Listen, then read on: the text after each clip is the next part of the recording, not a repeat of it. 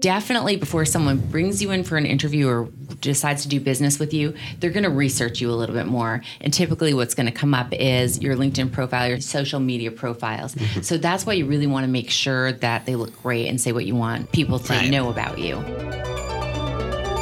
Learn modern marketing that you can use to grow your business in today's competitive landscape. This is Digital Marketing Masters with Matt Rouse and Jeremy Marcotte. Welcome to Digital Marketing Masters. I'm your host, Jeremy Marcotte, and I'm here with Matt Rouse. Say hi, Matt. Hello. And today we have a special guest, Elizabeth Borelli from Next Career Coaching. Hi, Elizabeth. Hi, I'm so happy to be here. Perfect. We're happy to have you. So, who are you and what do you do? Thanks for asking. I'm a career coach and I help people transition from either a job they're not happy with into a new job, or a lot of times I work with people who have been laid off or downsized and they're looking for a new position. So, whatever that is, I can help them find a new job. And I love to work with women, but I'm happy to work with everyone. Wow. So, LinkedIn isn't dead? I don't think so. I use it pretty much every day. The way people use Facebook, normal people use Facebook, I use LinkedIn because I find it such a valuable tool for job seekers. Wow. That's now, cool.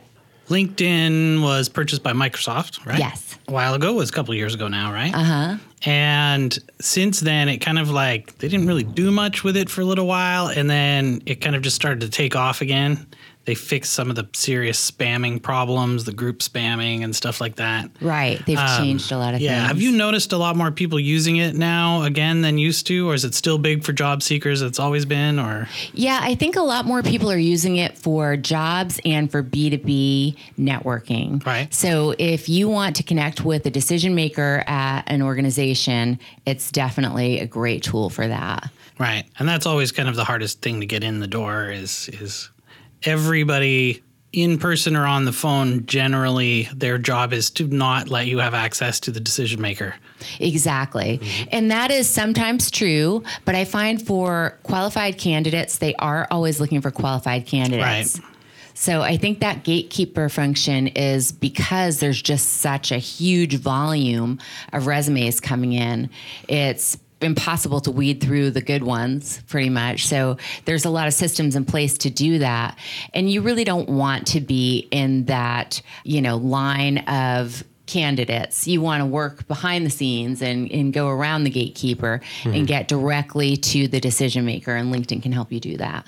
So how basically how right? I have a profile on linkedin. Mm-hmm. It may or may not be up to date Right. Roughly. Well, why don't we start with the profile then? Okay, so the profile. So if you have a profile on LinkedIn, how do you change it basically from a bad resume, me, right, to something that can actually attract business or attract an employer, right? Because there's a lot going on there.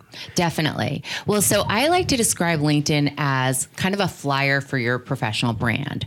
So, where your resume is a list of your skills and experience, and it's really formatted, and it has to be to go through all the electronic scanning software that's now in place in so many big and medium sized organizations. So the resume is one format, and then LinkedIn, you want to have complement your resume, but it doesn't replace your resume. It's more like a flyer for you. You can have your picture, you can change your background image to reflect your values or your skill set or your profession. And you want to use your LinkedIn profile to speak to your skills and experience, your accomplishments. You can say so much more on LinkedIn than you can on your resume.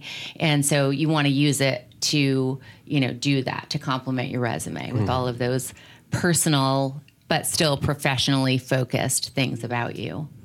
Now, as somebody who's not looking for a job, I went through and kind of did the reverse on my LinkedIn profile where I kind of took out most of the resume related information and replaced it with, you know, information about why someone would want to work with my company. Absolutely. So you can kind of do it both ways, right? Exactly. So you can change it to be more, uh, I shouldn't say more like a resume, but more like a job seeker, right? Or more like you're looking for, you know, vendors or partners or customers, depending upon what your need is But what you don't want is, like Jeremy said, for it to look like a bad resume, right? Exactly. Yeah. It shouldn't really look like a resume at all. Right. On your resume, the strategy I typically teach is that you want to open with a summary statement, which is a description of you, your skills.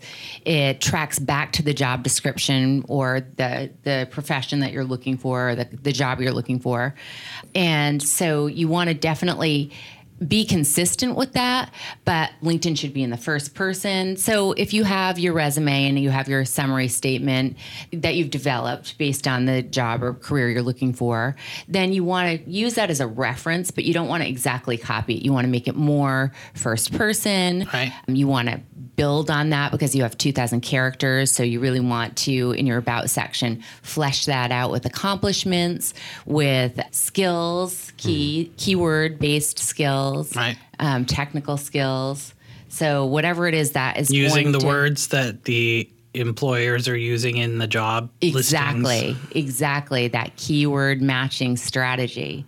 So you want to do that and you want to let people know a little more about your personality. Right. Because your resume tells your experience story and your skill set story, but employers and actually anyone who is considering working with you also wants to know what kind of a person are you? What kind of a fit you'll be for their culture? Will they want to work with you, whether it's as a business owner or uh, an employee? We want to work with people we know, like, and trust. Yeah. And what can we learn from LinkedIn about you that will encourage us to know, like, and trust you? And one thing is not only what you say there, but who you're connected to. Right. Culture fit is super important. I remember I went to work for like a boutique web development firm as a contractor, um, like 20 something years ago. But one of the questions that they asked was, Do you like ninjas or pirates? And I had to basically gave them how to train a pirate as a ninja or a ninja as a pirate so that you could be both. And then I was in.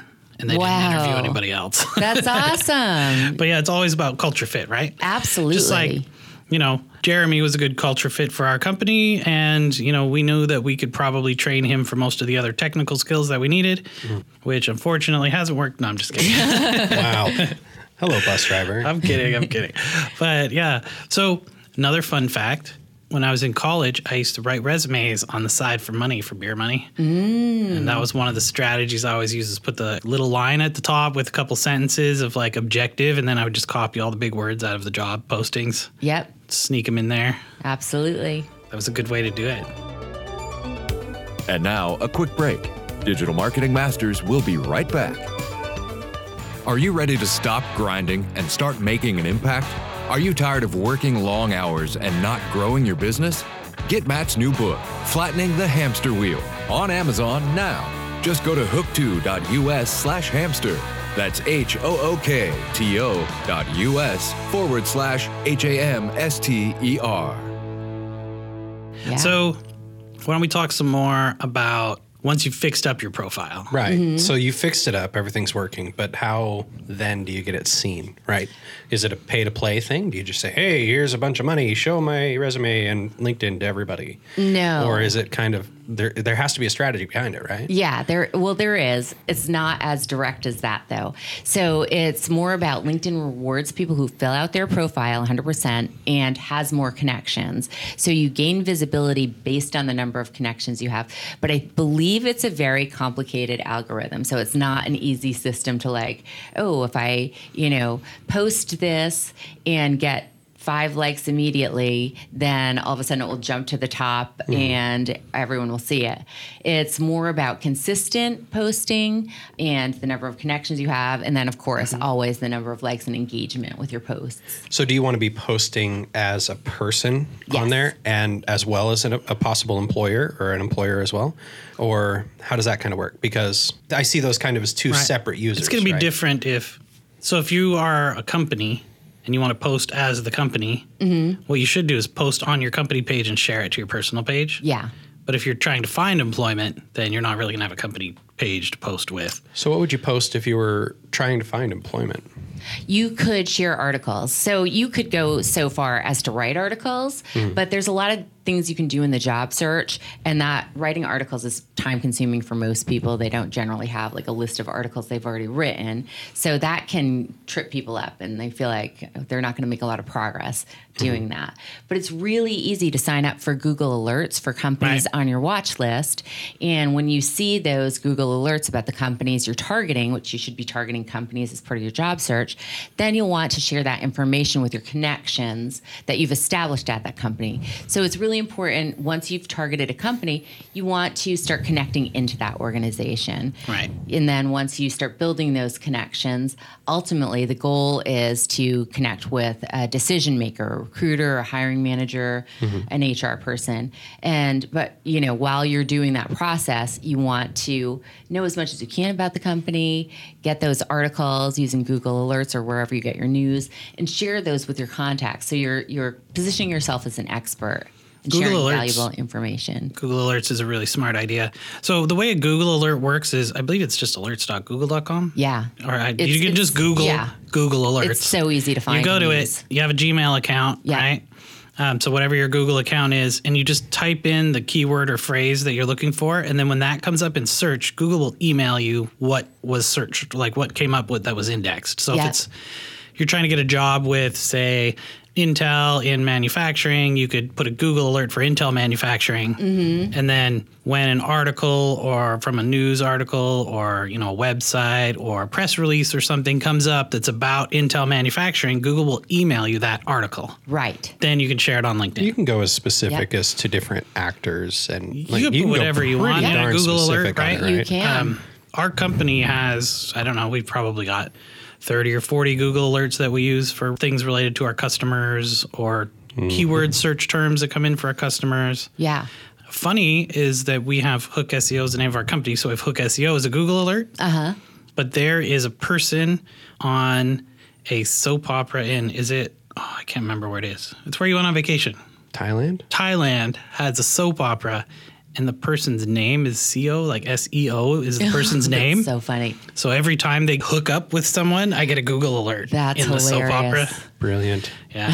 So, anyways, you, you got to filter a little bit. Yeah, definitely. yeah, that's a really good strategy. Thailand TV is phenomenal. Yeah. It's excellent. It's almost as good as Japanese TV. Content curation is what you're talking about, right? That's the fancy Mm. Marketing word for it. Yeah. And a good place to find that is also a Medium. So you can Oh, go find articles on Medium. yeah. Uh, and you can share those. You can write your own articles on Medium too. Yeah. If, you, if that's something. If you're going to be a content writer, copywriter, anything like that, you better have articles that you've written. Oh, right? absolutely. For sure. Yeah. But, you know, if you're in tech or engineering or something, maybe not so much, right? Right. So that kind of links into the ah, get it LinkedIn um, Uh. to the skills endorsements, Mm-hmm. right? And they used to be huge. I Yeah, used to get requests now, like though. saying, "Hey, endorse me for the following skills." I'm like, "Yeah, I don't know if you can really do that, but sure, yes." So are those things that employers really look at, or people really look at, or Not so much, just because it's so easy to endorse someone for skills you don't know if they have. Mm-hmm. So they don't have a lot of credibility. They may at that search it for very specific things, I think, still. Oh, yeah. So, like, if you're a SharePoint developer, Right. that's something that not any Joe on the block is going to have on their on their LinkedIn profile. I'm adding it now. right? You should add it. but you know, if it's something like good writing skills or something, I don't give a shit, right? I mean, Yeah. they're gonna test you on that if it's through a recruiter anyway. Yeah. Well, they'll be able to tell by reading your profile too. Yeah, If and you're so- a good writer and you've got spelling mistakes and grammar issues, Yeah, then they're- use they're gonna know. Grammarly, people. Mm-hmm. Grammarly or spell checking in Word or Gmail has a fantastic spell checker. yeah. Copy the stuff off, paste it into Gmail, fix all the spelling mistakes, Yeah. copy and paste it back into your profile. Yeah. Doesn't Gmail or don't Gmail and Grammarly both check for the correct version of the words? So if you've got there, there, and there, Yes, then they actually call you on it. they have like- grammar checkers. Yeah. Yeah. So, So spelling checkers And and, grammar free. checkers. Word, Microsoft Word has a grammar checker also. Grammarly is a Chrome plugin that you can use. It's Uh-huh. free. It's not going to catch everything, but it'll catch most of it. Right. Have somebody proofread your stuff. Yeah. That's a great idea. Yeah. I need to get my emails for my marketing emails done, read in advance. But the problem is, I change my mind what I'm going to write on like Wednesday morning at seven, and I'm trying to send it out by nine. Yeah. So I don't have a lot of time to proofread. Right. So I still use Grammarly and stuff. So usually there's not spelling mistakes in it, but there's always like one word. I don't know. Like I'm trying to use the word like drowning, and I put the word downing by accident or something, right? Yeah. But it's still Changes a the flavor of the entire so- story. I know. Um, so so that's content creation and, and stuff like that. What kind of content are you seeing more on LinkedIn right now? Are you seeing a very specific type, or is it kind of all over the board?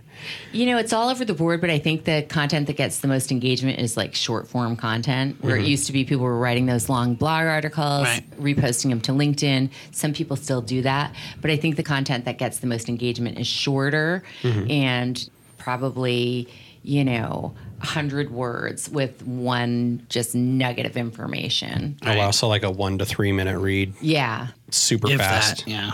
Super fast. Videos fast can and be a little bit longer. I've seen some some longer video content doing well, Yeah. especially like coaching content seems to be pretty popular right now. Yeah. Uh, I saw one today where they were talking about a specific instance that happened where there was some drama between people at a company that had 25 or 30 employees, and they were talking about how the trained the management team to resolve this issue between the employees, and it was about a five minute video.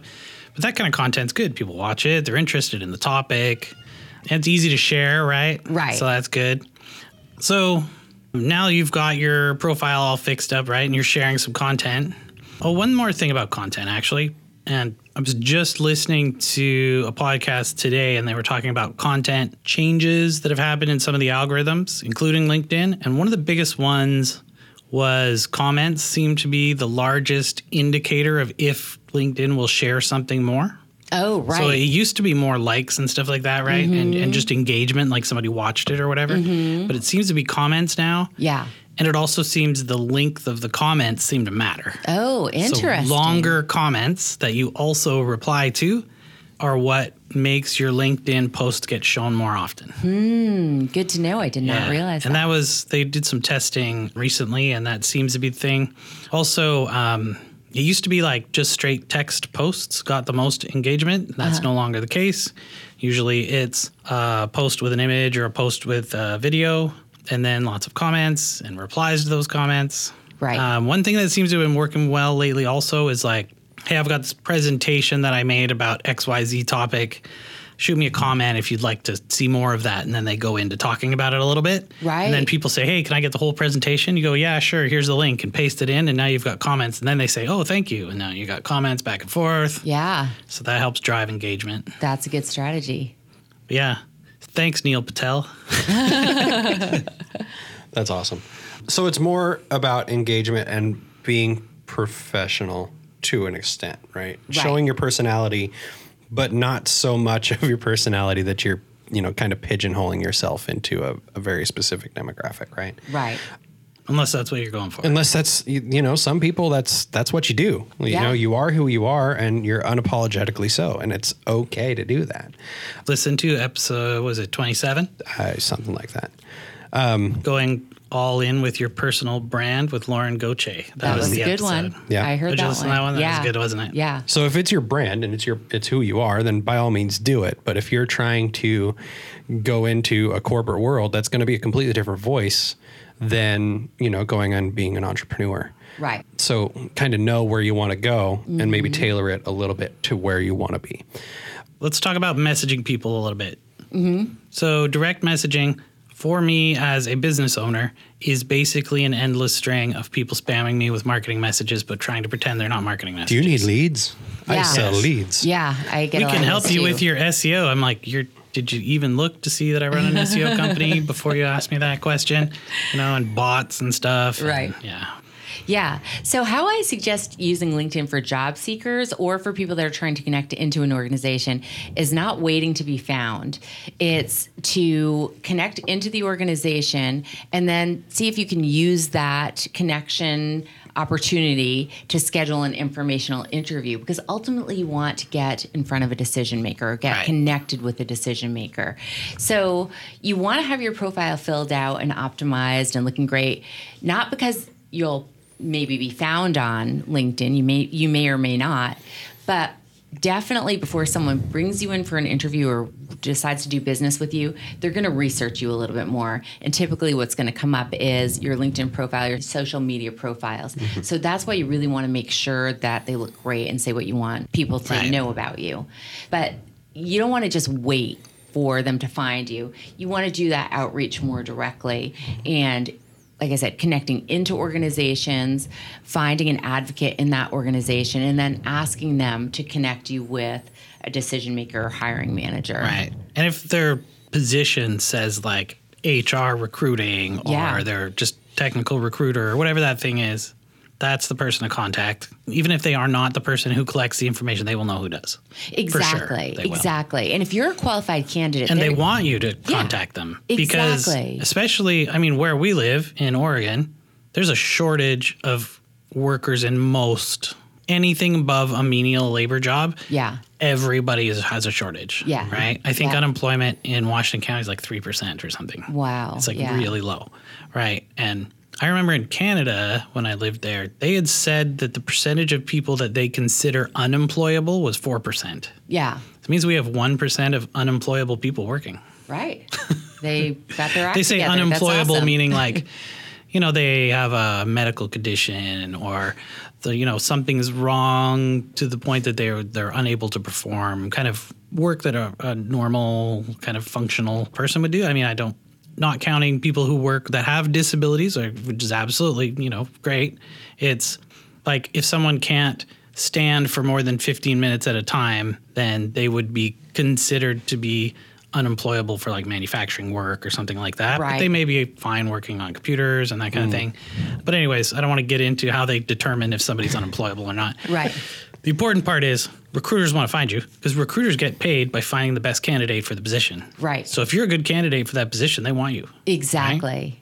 Exactly. And I always advise people to look at the list. There's plenty of lists out there of companies that are hiring right now. Mm-hmm. And when companies are in hiring mode, they are a lot more open to hearing from candidates, even if they don't have an open position right this moment. They know they will. They want to have people in their pipeline. Mm-hmm. So they're a lot more receptive than someone who just has one job posted Right. and like dozens of candidates and they don't want to hear from anybody else. Right. Also, I've seen a lot of times people go to look on a company's website for job postings, they don't see them, so they don't consider that company. Right. But we see companies all the time who don't update their website with job posting stuff. They go straight to like Indeed or, you know, Yeah.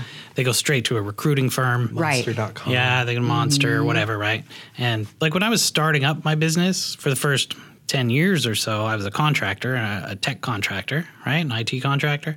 And I had one to three jobs a year. So, I mean, I'm applying for jobs constantly for, Right. for a decade, right? So, I mean, I had 20, 20, 30 contract jobs. Mm-hmm. So, I've written a lot of resumes, right? Yeah. I've talked to a lot of recruiters. Uh-huh. And the fact is that getting all of those recruiters on board with you, getting your resume in their hands, making sure they understand what you do, making meeting with them if you can, meeting Yeah. with recruiters. And if you're not really in a position that a recruiter is hiring for, which I mean nowadays is recruiters hire for just about anything, but you know, you don't have as much of ability to do that, but you want to make sure that you've got like you were saying that you've got the information from the job posting is in your resume already Right. because most companies now use a filtering system where they take all the resumes, they're electronically sent, so they're automatically scanned. If they don't have the words that they're looking for in the job post or in the resume, they immediately get discarded. They just delete them. They don't tell you, right? Yeah. Yeah. That usually cuts it down from 500 resumes for a position to, you know, 100. Yeah.